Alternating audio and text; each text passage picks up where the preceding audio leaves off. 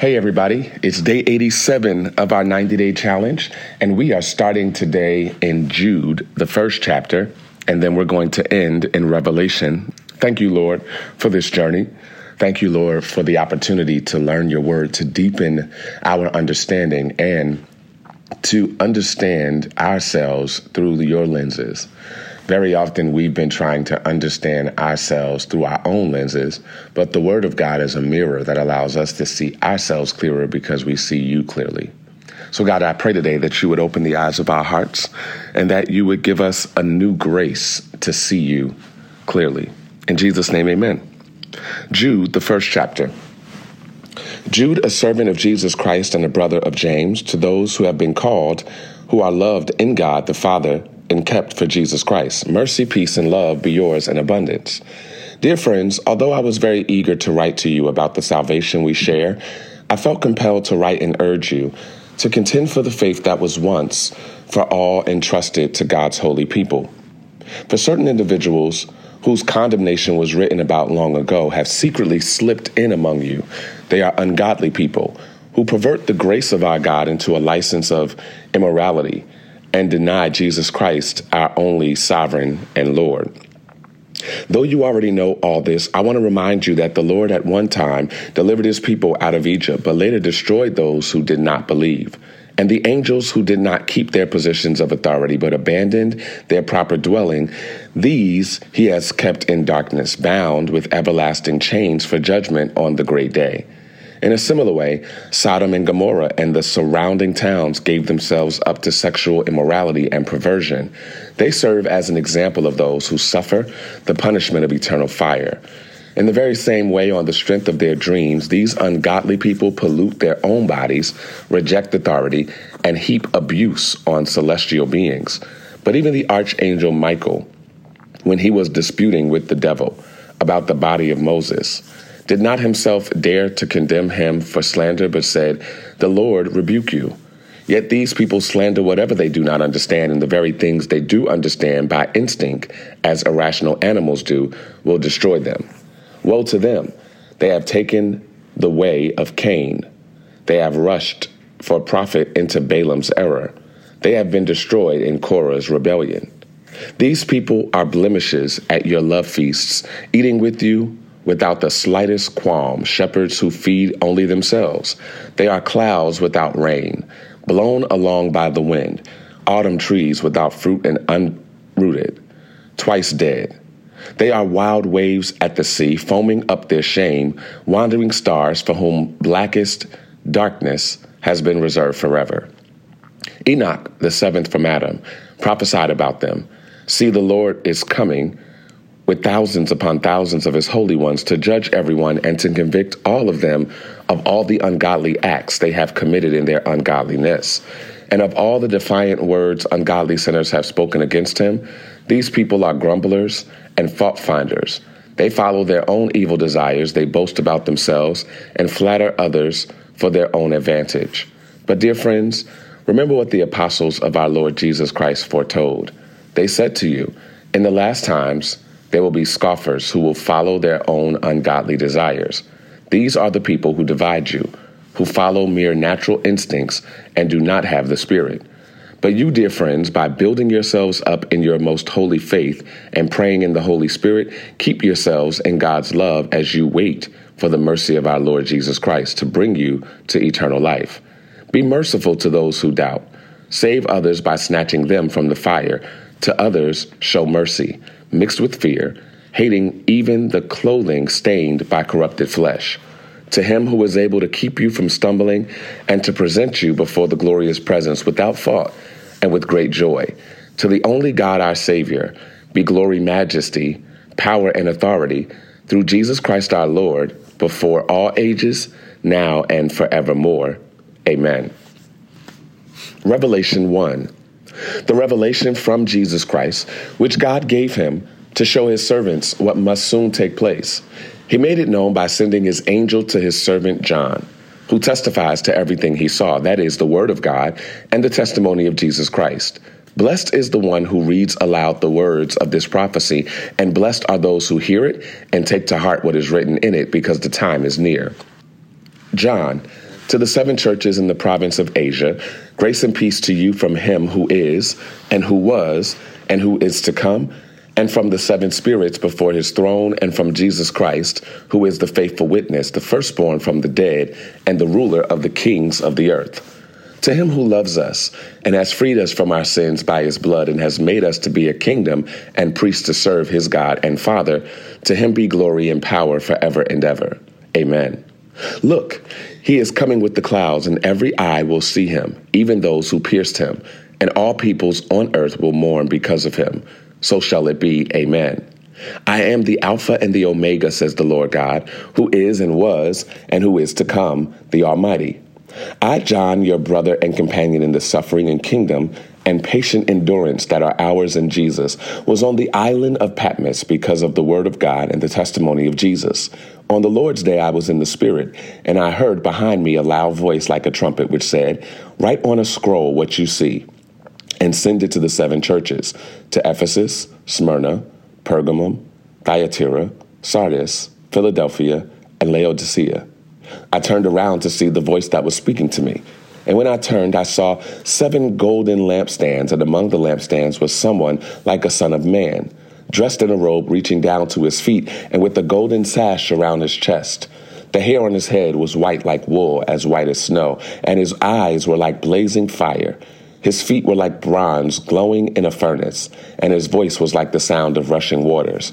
In his right hand he held seven stars, and coming out of his mouth was a sharp, double edged sword. His face was like the sun shining in all its brilliance. When I saw him, I fell at his feet as though dead. Then he placed his right hand on me and said, Do not be afraid. I am the first and the last. I am the living one. I was dead, and now look, I am alive forever and ever. And I hold the keys of death and Hades.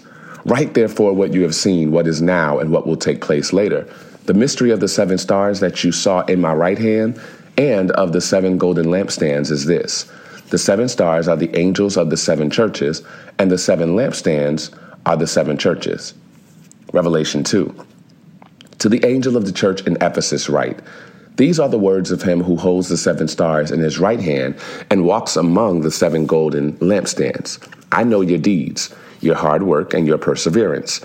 I know that you cannot tolerate wicked people, that you have tested those who claim to be apostles but are not, and have found them false. You have persevered and have endured hardships for my name and have not grown weary. Yet I hold this against you. You have forsaken the love you had at first. Consider how far you have fallen. Repent and do the things you did at first. If you do not repent, I will come to you and remove your lampstand from its place. But you have this in your favor. You hate the practices of the Nicolaitans, which I also hate.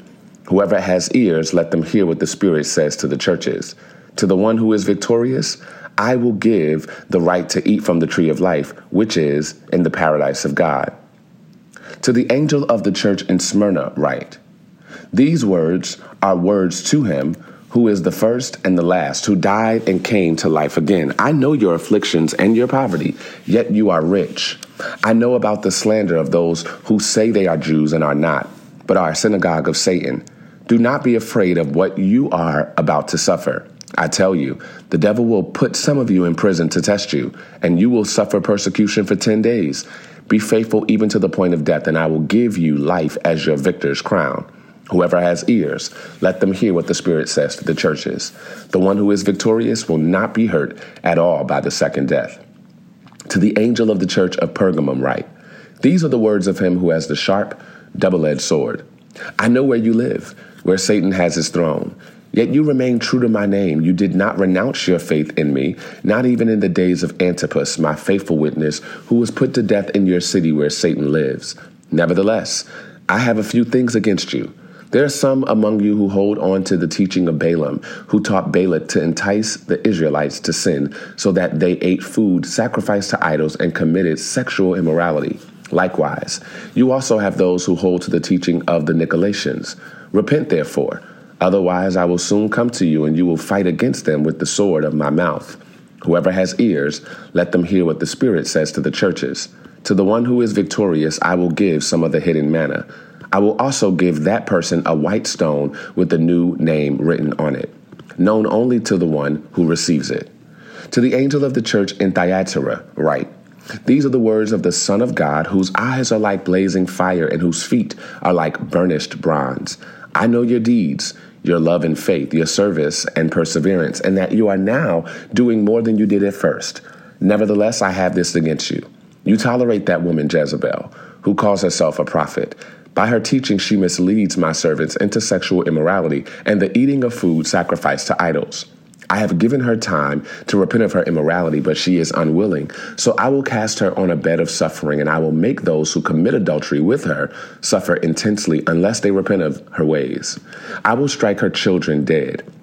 Then all the churches will know that I am he who searches hearts and minds, and I will repay each of you according to your deeds. Now I say to the rest of you in Thyatira, to you who do not hold to her teaching and have not learned Satan's so called deep secrets, I will not impose any other burden on you, except to hold on to what you have until I come. To the one who is victorious and does my will to the end, I will give authority over nations. That one will rule them with an iron scepter and will dash them to pieces like pottery. Just as I have received authority from my Father, I will also give that one the morning star. Whoever has ears, let them hear what the Spirit says to the churches. Revelation, the third chapter. To the angel of the church in Sardis, write These are the words of him who holds the seven spirits of God and the seven stars. I know your deeds. You have a reputation of being alive, but you are dead. Wake up, strengthen what remains and is about to die, for I have found your deeds unfinished in the sight of my God. Remember, therefore, what you have heard and received, hold it fast and repent. But if you do not wake up, I will come like a thief, and you will not know at what time I will come to you. Yet you have a few people in Sardis who have not soiled their clothes. They will walk with me, dressed in white, for they are worthy. The one who is victorious will, like them, be dressed in white. I will never blot out the name of that person from the book of life, but will acknowledge that name before my Father and his angels. Whoever has ears, let them hear what the Spirit says to the churches. To the angel of the church in Philadelphia, write these are the words of him who is holy and true, who holds the key of David. What he opens, no one can shut, and what he shuts, no one can open. I know your deeds. See, I have placed before you an open door that no one can shut. I know that you have little strength, yet you have kept my word and have not denied my name. I will make those who are of the synagogue of Satan, who claim to be Jews, though they are not but are liars, I will make them come and fall down at your feet and acknowledge that I have loved you. Since you have kept my command to endure patiently, I will also keep you from the hour of trial that is going to come on the whole world to test the inhabitants of the earth. I am coming soon. Hold on to what you have so that no one will take your crown. The one who is victorious, I will make a pillar in the temple of my God. Never again will they leave it. I will write on them the name of my God and the name of the city of my God, the New Jerusalem, which is coming down out of heaven from my God and I will also write on them my new name. Whoever has ears, let them hear what the Spirit says to the churches. To the angel of the church of Laodicea, write These are the words of the Amen, the faithful and true witness, the ruler of God's creation. I know your deeds, that you are neither cold nor hot. I wish you were either one or the other. So, because you are lukewarm, neither hot nor cold, I am about to spit you out of my mouth. You say, I am rich, I have acquired wealth, and do not need a thing, but you do not realize that you are wretched, pitiful, poor, blind, and naked. I counsel you to buy from me gold refined in the fire, so you can become rich, and white clothes to wear, so you can cover your shameful nakedness, and salve to put on your eyes, so you can see. Those whom I love, I rebuke and discipline, so be earnest and repent. Here I am. I stand at the door and knock. If anyone hears my voice and opens the door, I will come in and eat with that person, and they with me. To the one who is victorious, I will give the right to sit with me on my throne, just as I was victorious and sat down with my Father on his throne. Whoever has ears, let them hear what the Spirit says to the churches. Revelation 4. After this, I looked, and there before me was a door standing open in heaven. And the voice I had first heard speaking to me like a trumpet said, Come up here and I will show you what must take place after this. At once I was in the Spirit, and there before me was a throne in heaven with someone sitting on it. And the one who sat there had the appearance of jasper and ruby. A rainbow that shone like an emerald encircled the throne. Surrounding the throne were 24 other thrones and seated on them were 24 elders. They were dressed in white and had crowns of gold on their heads. From the throne came flashes of lightning, rumblings, and peals of thunder. In front of the throne, seven lamps were blazing. These are the seven spirits of God. Also, in front of the throne, there was what looked like a sea of glass, clear as crystal. In the center around the throne were four living creatures, and they were covered with eyes in front and in back. The first living creature was like a lion, the second was like an ox, the third had a face like a man, the fourth was like a flying eagle. Each of the four living creatures had six wings and was covered with eyes all around, even under its wings. Day and night they never stopped saying, Holy, holy, holy is the Lord God Almighty, who was and is and is to come. Whenever the living creatures give glory, honor, and thanks to him who sits on the throne and who lives forever and ever, the 24 elders fall down before him who sits on the throne and worship him who lives forever and ever. They lay their crowns before the throne and say, You are worthy, our Lord and God, to receive glory and honor and power, for you created all things, and by your will they will be created and have their being. Revelations, the fifth chapter. Then I saw in the right hand of him who sat on the throne a scroll with writing on both sides and sealed with seven seals. And I saw a mighty angel proclaiming in a loud voice, Who is worthy to break the seals and open the scroll? But no one in heaven or on earth or under the earth could open the scroll or even look inside it. I wept and wept because no one was found who was worthy to open the scroll or look inside. Then one of the elders said to me, Do not weep. See, the lion of the tribe of Judah, the root of David, has triumphed he is able to open the scroll and its seven seals. Then I saw a lamb, looking as if it had been slain, standing at the center of the throne, encircled by the four living creatures and the elders.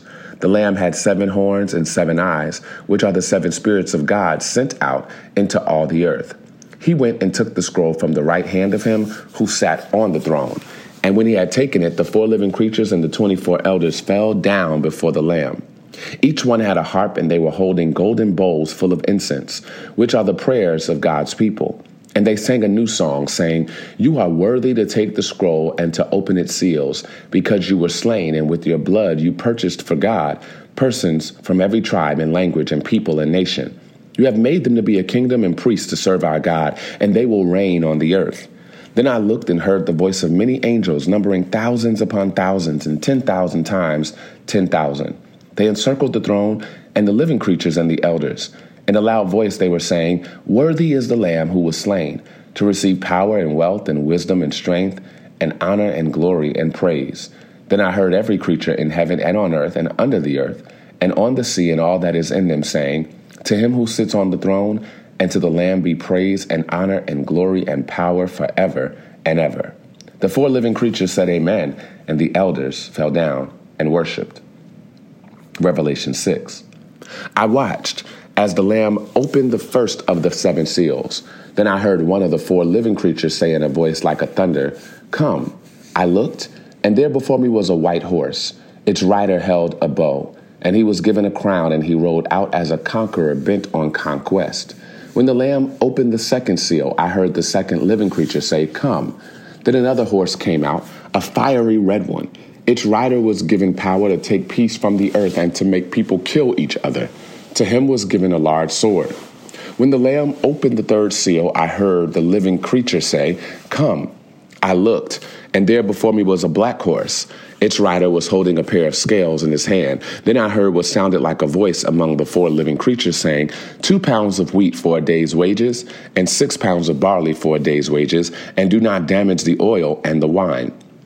When the Lamb opened the fourth seal, I heard the, for- the voice of the fourth living creature say, Come. I looked, and there before me was a pale horse. Its rider was named Death, and Hades was following close behind him. They were given power over a fourth of the earth to kill by sword, famine, and plague, and by the wild beasts of the earth. When he opened the fifth seal, I saw under the altar the souls of those who had been slain because of the word of God and the testimony they had maintained.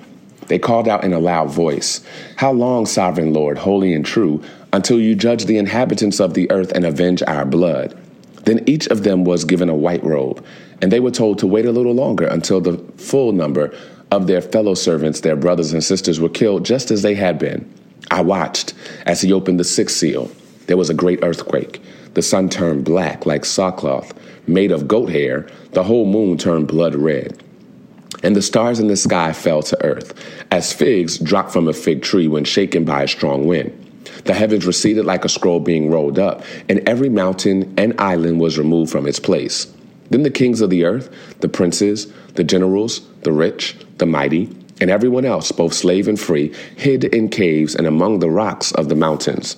They called to the mountains and the rocks, Fall on us and hide us from the face of him who sits on the throne and from the wrath of the Lamb. For the great day of their wrath has come, and who can withstand it? Revelation 7. After this, I saw four angels standing at the four corners of the earth, holding back the four winds of the earth to prevent any wind from blowing on the land or on the sea or any tree. Then I saw another angel coming up from the east, having the seal of the living God. He called out in a loud voice to the four angels who had been given power to harm the land and the sea Do not harm the land or the sea or the trees until we put a seal on the foreheads of the servants of our God. Then I heard the number of those who were sealed 144,000 from all the tribes of Israel. From the tribe of Judah, 12,000 were sealed. From the tribe of Reuben, 12,000. From the tribe of Gad, 12,000. From the tribe of Asher, 12,000. From the tribe of Naphtali, 12,000. From the tribe of Manasseh, 12,000. From the tribe of Simeon, 12,000. From the tribe of Levi, 12,000. From the tribe of Issachar, 12,000. From the tribe of Zebulun, 12,000. From the tribe of Joseph, 12,000.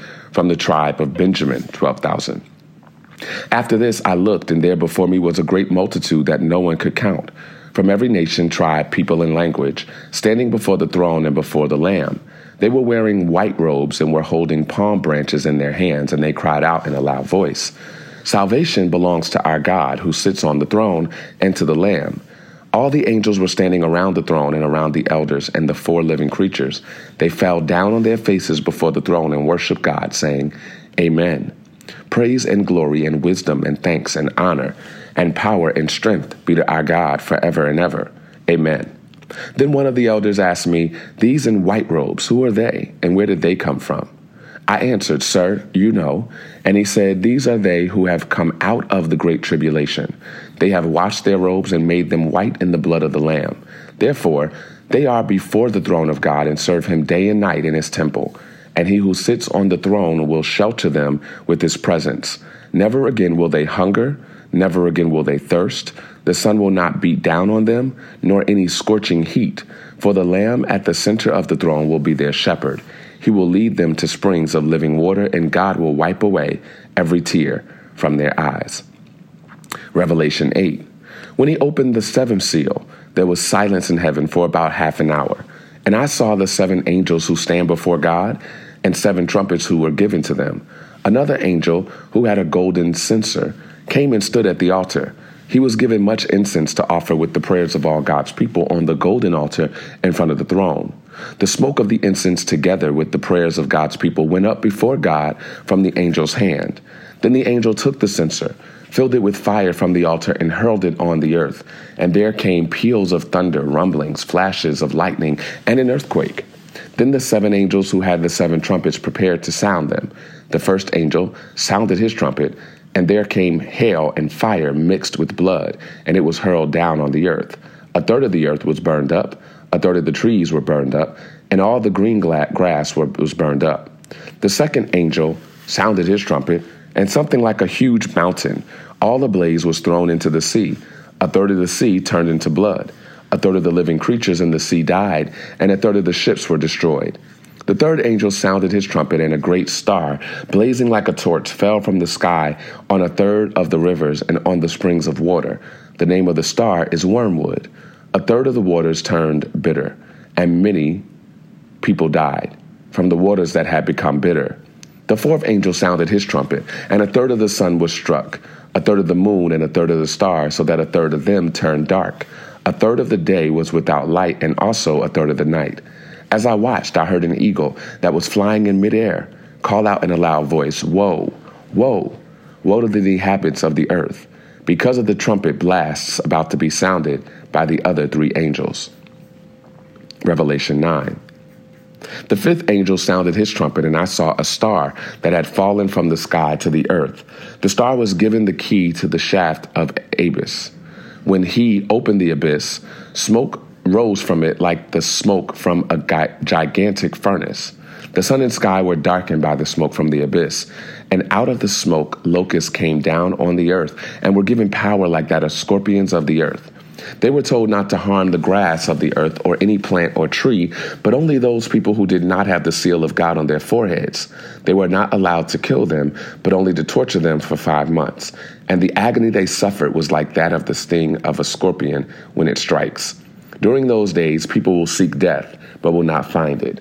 They will long to die, but death will elude them. The locusts looked like horses prepared for battle. On their heads, they wore something like crowns of gold, and their faces resembled human faces.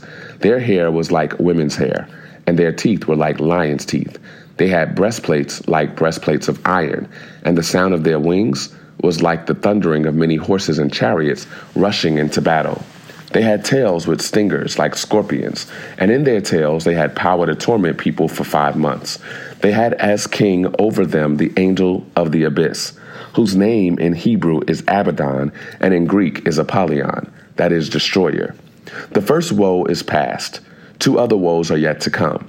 The sixth angel sounded his trumpet, and I heard a voice coming from the four horns of the golden altar that is before God. It said to the sixth angel who had the trumpet, Release the four angels who are bound at the great river Euphrates and the four angels who have been kept ready for this very hour and day and month and year were released to kill a third of mankind. The number of the mounted troops was twice 10,000 times 10,000. I heard their number. The horses and riders I saw in my vision looked like this. Their breastplates were fiery red, dark blue, and yellow as sulfur. The heads of the horses resembled the heads of lions, and out of their mouths came fire, smoke, and sulfur. A third of mankind was killed by the three plagues of fire, smoke, and sulfur that came out of their mouths. The power of the horses was in their mouths and in their tails, for their tails were like snakes, having heads with which they inflict injury. The rest of mankind, who were not killed by these plagues, still did not repent of the work of their hands. They did not stop worshiping demons and idols of gold, silver, bronze, stone, and wood idols that cannot see or hear or walk, nor did they repent of their murders, their magic arts, their sexual immorality, or their thefts. Revelation 10. Then I saw another mighty angel coming down from heaven. He was robed in a cloud, with the rainbow above his head. His face was like the sun, and his legs were like fiery pillars. He was holding a little scroll, which lay open in his hand. He planted his right foot on the sea and his left foot on the land, and he gave a loud shout like the roaring of a lion. When he shouted, the voices of the seven thunders spoke. And when the seven thunders spoke, I was about to write, but I heard a voice from heaven say, Seal up what the seven thunders have said and do not write it down.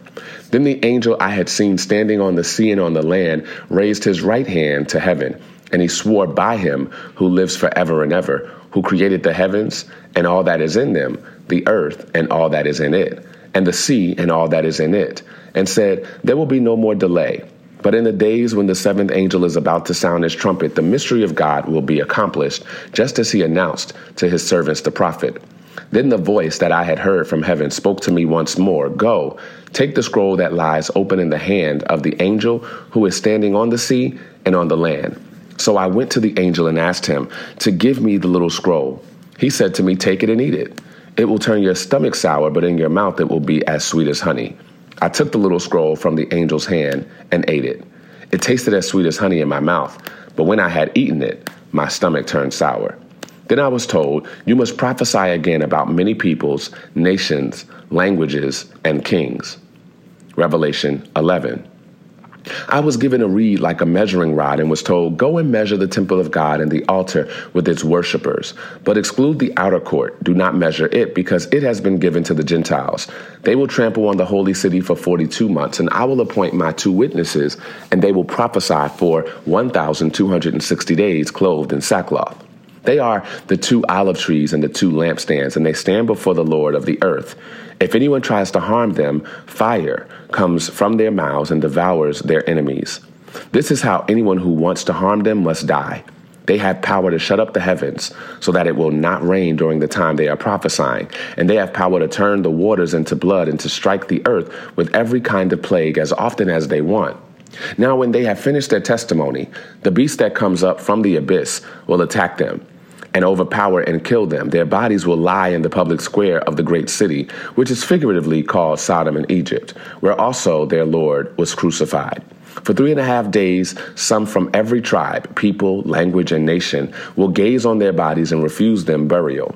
The inhabitants of the earth will gloat over them and will celebrate by sending each other gifts, because these two prophets had tormented those who live on the earth. But after the three and a half days, the breath of life from God entered them, and they stood on their feet, and terror struck those who saw them. Then they heard a loud voice saying to them, Come up here. And they went up to heaven in a cloud, while their enemies looked on. At that very hour, there was a severe earthquake, and a tenth of the city collapsed. 7,000 people were killed in the earthquake, and the survivors were terrified and gave glory to God of heaven. The second woe had passed. The third woe is soon coming.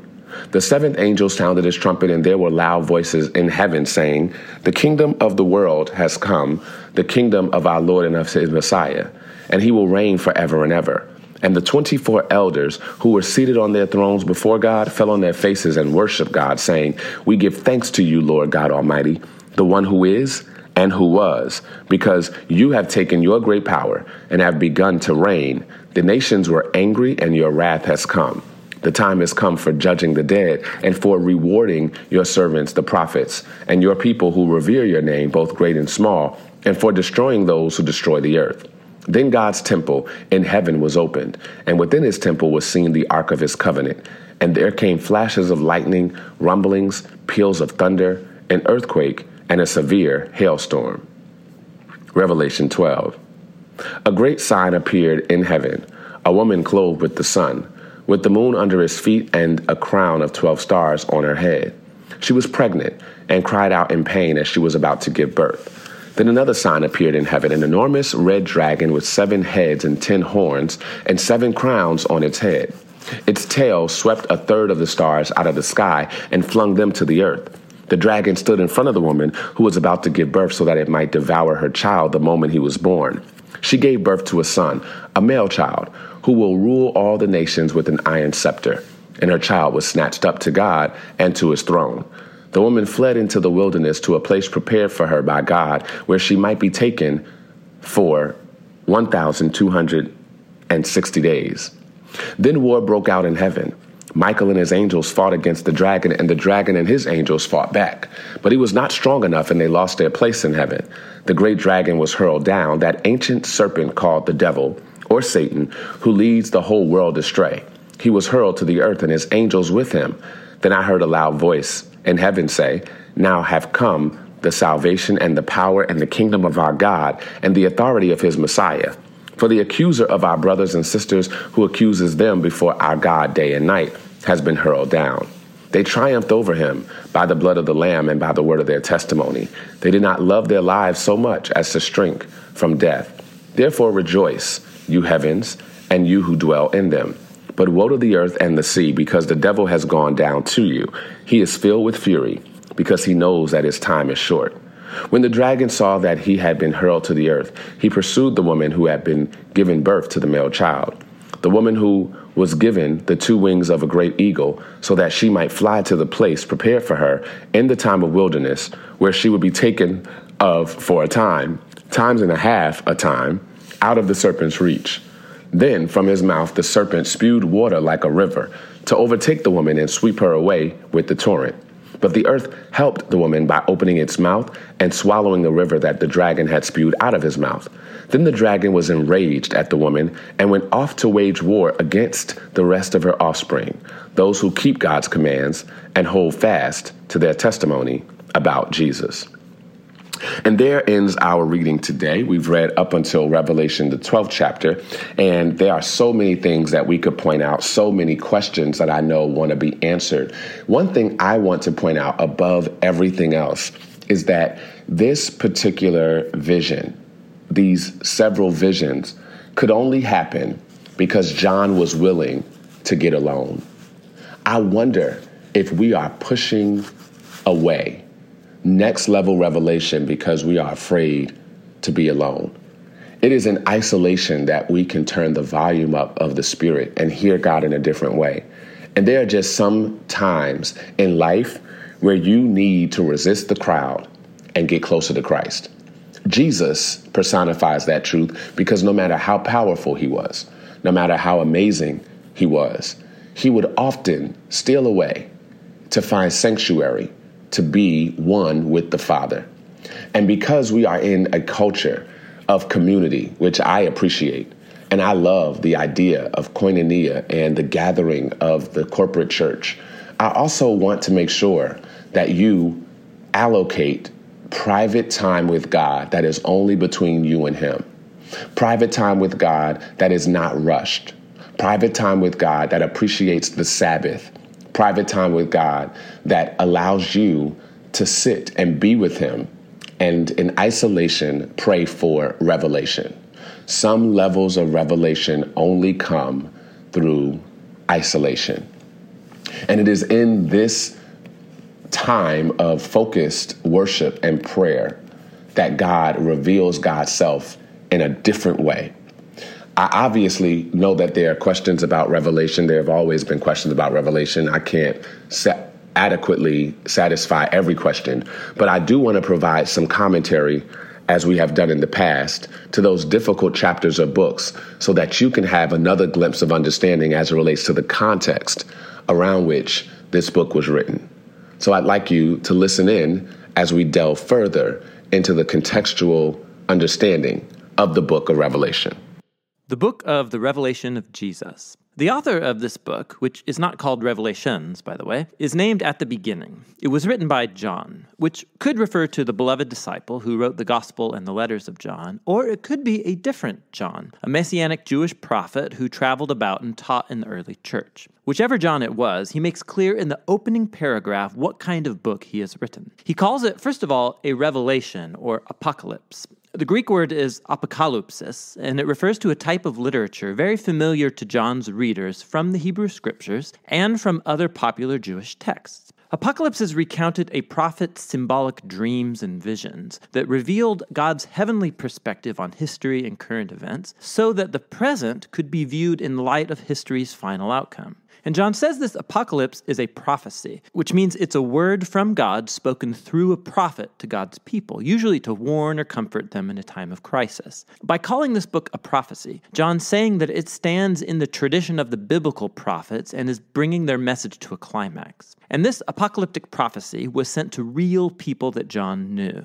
The book opens and closes as a circular letter that was sent to seven churches in the ancient Roman province of Asia. Now, seven is a meaningful number for John. It's a symbol of completeness based on the seven day Sabbath cycle in the Old Testament. And John has woven sevens into every single part of this book. Now, with this opening, John has given us clear guidance about how he wants us to understand this book. Jewish apocalypses communicated through symbolic imagery and numbers. It is not a secret predictive code about the timing of the end of the world. Rather, John is constantly using these symbols that are drawn from the Old Testament, and he expects his readers to go discover what the symbols mean by looking up the text he's alluding to. Also, the fact that it's a letter means that John is actually addressing the situation of these first century churches. And so, while this book has much to say to Christians of later generations, the book's meaning must first be anchored in the historical context of John's time, place, and audience. Which brings us into the book's first section Jesus' message to the seven churches. John was exiled on the island of Patmos, and he saw a vision of the risen Jesus exalted as King of the world.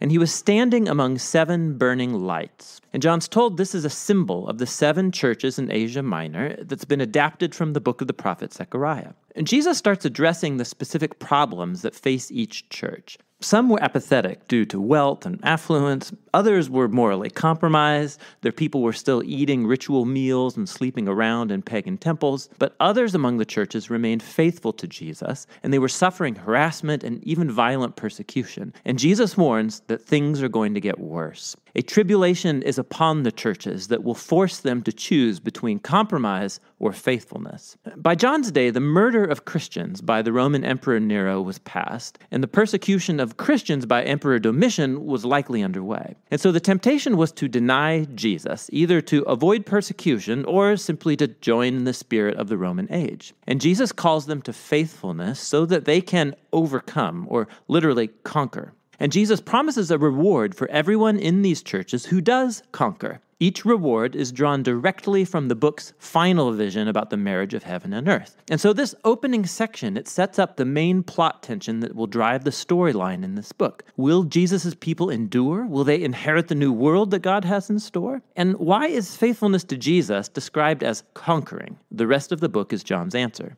After this, John has a vision of God's heavenly throne room, and he describes it with imagery drawn from many Old Testament prophets. Surrounding God are creatures and elders that represent all creation and human nations, and they're giving honor and allegiance to the one true Creator God who is holy, holy, holy. In God's hand is a scroll that's closed up with seven wax seals. It symbolizes the message of the Old Testament prophets and the sealed scroll of Daniel's visions. These are all about how God's kingdom will come here fully on earth as in heaven. But it turns out no one is able to open the scroll until John hears of someone who can. It's the lion from the tribe of Judah and the root of David. He can open it. These are classic Old Testament descriptions of the messianic king who would bring God's kingdom through military conquest. Now, that's what John hears. But then what he turns and sees is not an aggressive lion king, but a sacrificed bloody lamb who's alive, standing there, and ready to open the scroll. Now, this symbol of Jesus as the slain lamb, this is crucially important for understanding the book. John's saying that the Old Testament promise of God's future victorious kingdom was inaugurated through the crucified Messiah. Jesus overcame his enemies by dying for them as the true Passover lamb so that they could be redeemed. Because of the resurrection, Jesus' death on the cross was not a defeat, it was his enthronement. It was the way he conquered evil. And so this vision concludes with the Lamb alongside the one sitting on the throne, and together they are worshiped as the one true Creator and Redeemer. And the slain Lamb begins to open the scroll. It's a symbol of his divine authority to guide history to its conclusion.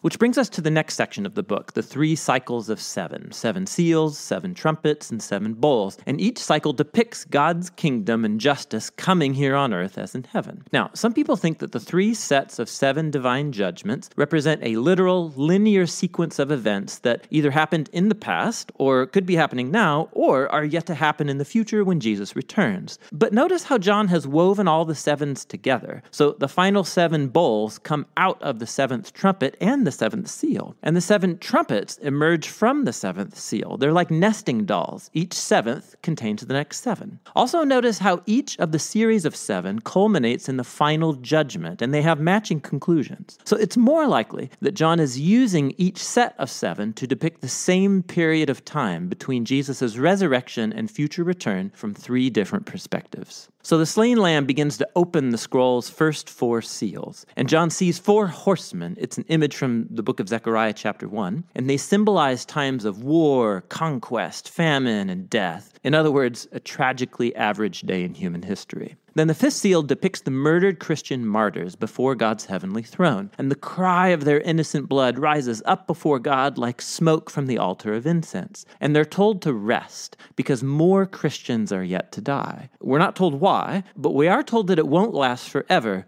the sixth seal is God's ultimate response to their cry. He brings the great day of the Lord that was described in Isaiah and Joel, and the people of the earth cry out, Who is able to stand? And then all of a sudden, John pauses the action with an intermission to answer that question. John sees an angel with a signet ring coming to place a mark of protection on God's servants who are enduring all this hardship. And he hears the number of those who are sealed 144,000. It's a military census, like the one in the book of Numbers, chapter 1. There are 12,000 from each of the 12 tribes of Israel. Now, pay attention. The number of this army is what John heard, just like he heard about the conquering lion of Judah. But in both cases, what he then turned and saw was the surprising fulfillment of those military images in Jesus, the slain lamb. So when he sees this messianic army of God's kingdom, it's made up of people from all nations, fulfilling God's ancient promise to Abraham. It's this multi ethnic army of the Lamb who can stand before God because they've been redeemed by the Lamb's blood. And now they are called to conquer, not by killing their enemies, but by suffering and bearing witness, just like the Lamb. After this, the seventh and final seal is broken. But before the scroll is opened, the seven warning trumpets emerge,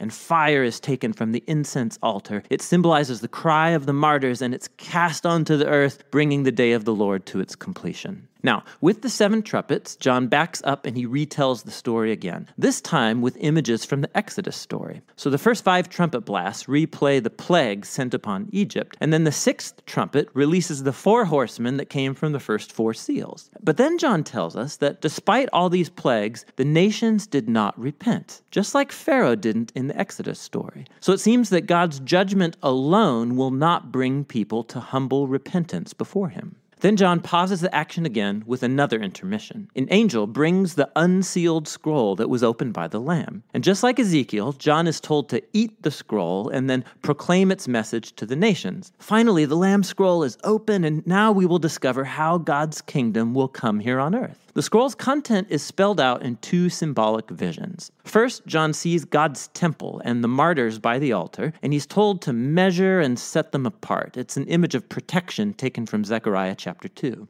But then the outer courts in the city are excluded and they get trampled down by the nations. Now, some think that this refers literally to a destruction of Jerusalem that happened in the past or will happen in the future.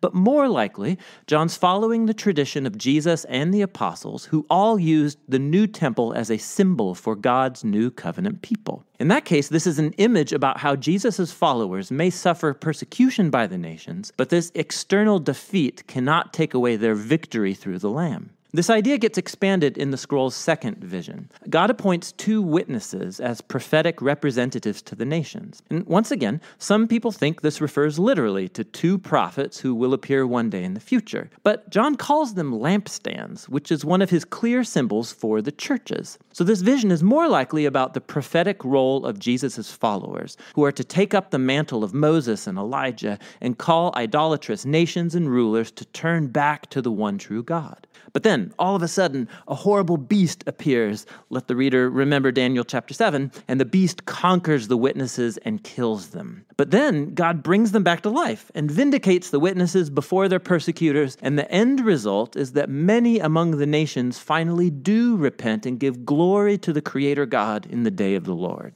Now, stop. Think about the story so far. God's warning judgments through the seals and through the trumpets did not generate repentance among the nations, just like the Exodus plagues only hardened Pharaoh's heart. But the Lamb, he conquered his enemies by loving them, dying for them. And now the message of the Lamb's scroll reveals the mission of his army, the church. God's kingdom will be revealed when the nations see the church imitating the loving sacrifice of the Lamb, not killing their enemies, but dying for them. It is God's mercy shown through Jesus' followers that will bring the nations to repentance. And this surprising claim is the message of the open scroll that John has placed at the exact center of the entire book. After this, the last trumpet sounds, and the nations are shaken as God's kingdom comes here on earth as it is in heaven. So now we know how the church will bear witness to the nations and inherit the new creation, but who was that terrible beast that waged war on God's people? And how will the whole story turn out? John will tell us in the second half of the book of the Revelation.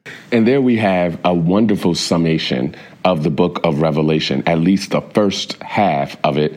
And I think that there are so many wonderful things to remember, but I'll only highlight two.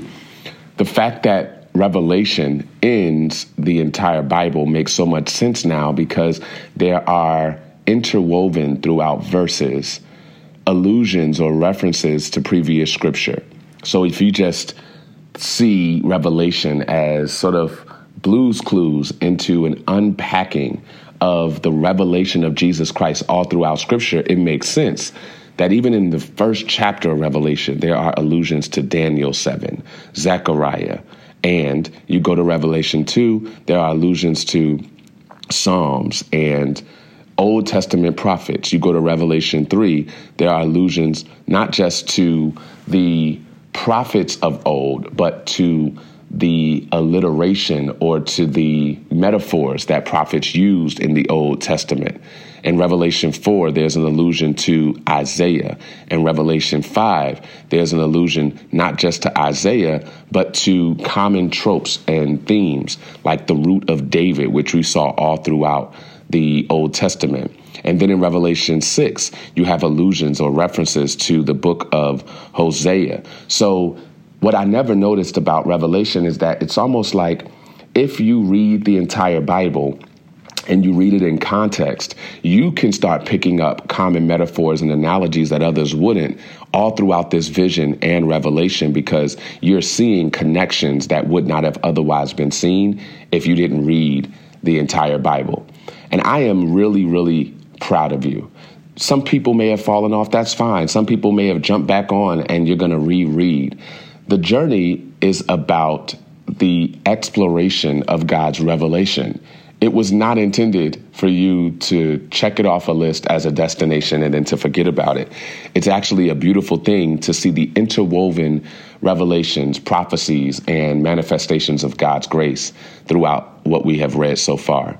Finally, what continues to reverberate for me, just as a regular reader, just as somebody who's reading and asking the Holy Spirit to hit me with something that allows me to change, all throughout each and every uh, explanation for the church. Remember, there are seven churches and they all have a different message. One consistent refrain that I see throughout the entire explanation is I know your deeds. I know your deeds. In other words, I see you and you can't hide from me. And today, I want us to remember that the Bible says that he reigns over the just and the unjust, that he sees not just the evil that we do, but the good. That the eyes of the Lord are in every place, beholding the evil and the good. And days and days and days and days ago, I reminded you that when I grew up, that was a scripture that was really terrified, terrifying to me. Like, oh my God, he sees all the bad that I do. But he also sees the good that you do. And today I'm choosing to remember that when I read these words and I see these words, that I see your deeds, he sees every morning you decided to wake up after the snooze button to read the word. He sees every time you overslept, but you decided to get in the car and listen to the p- playback. He sees every choice you made when you decided to listen to the word instead of watching your favorite television show. He sees when you got up and went to church, even though you had a really difficult week. He sees when you decide not to do what you would have normally done out of anger, but you decided to just take a minute, take a beat, and respond differently. Just yesterday, I got into a Lyft uh, as I was traveling, and the conversation escalated so quickly that I literally almost jumped out of the car while the car was moving. The man was sent to distract me. Literally, he was trying his best to get me off of my post. But I believe that spending 90 days in the Word is not just about memorization, it's not just about contextual analysis.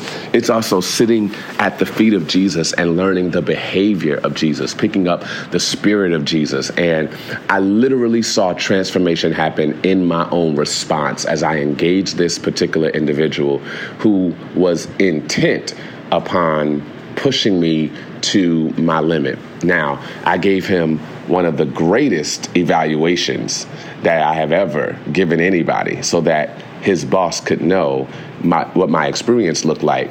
But in times past, I could have seen that conversation escalate to a place that was ungodly. And I could have seen myself act out of character in ways that were not reflective of the Spirit of God. But you know what? God sees me. And today I want you to see and remember that in spite of the mistakes you've made, yes, we repent for those. God sees that you're trying, that you're working, that you're doing not just what needs to be done so that others can be impressed, but you're doing what needs to be done so that God's Spirit can be pressed into who you are. So, God, thank you for seeing us. Thank you for loving us. Thank you for carrying us through this journey. It has been a wonderful experience basking in your word and learning more about who you are. I pray, God, your blessing over those who will listen to this years from now and participate in this challenge in a personal way. That, God, you would give them insight into what you're calling them to do and who you're calling them to be. In Jesus' name, amen. You thought I was worth saving, so you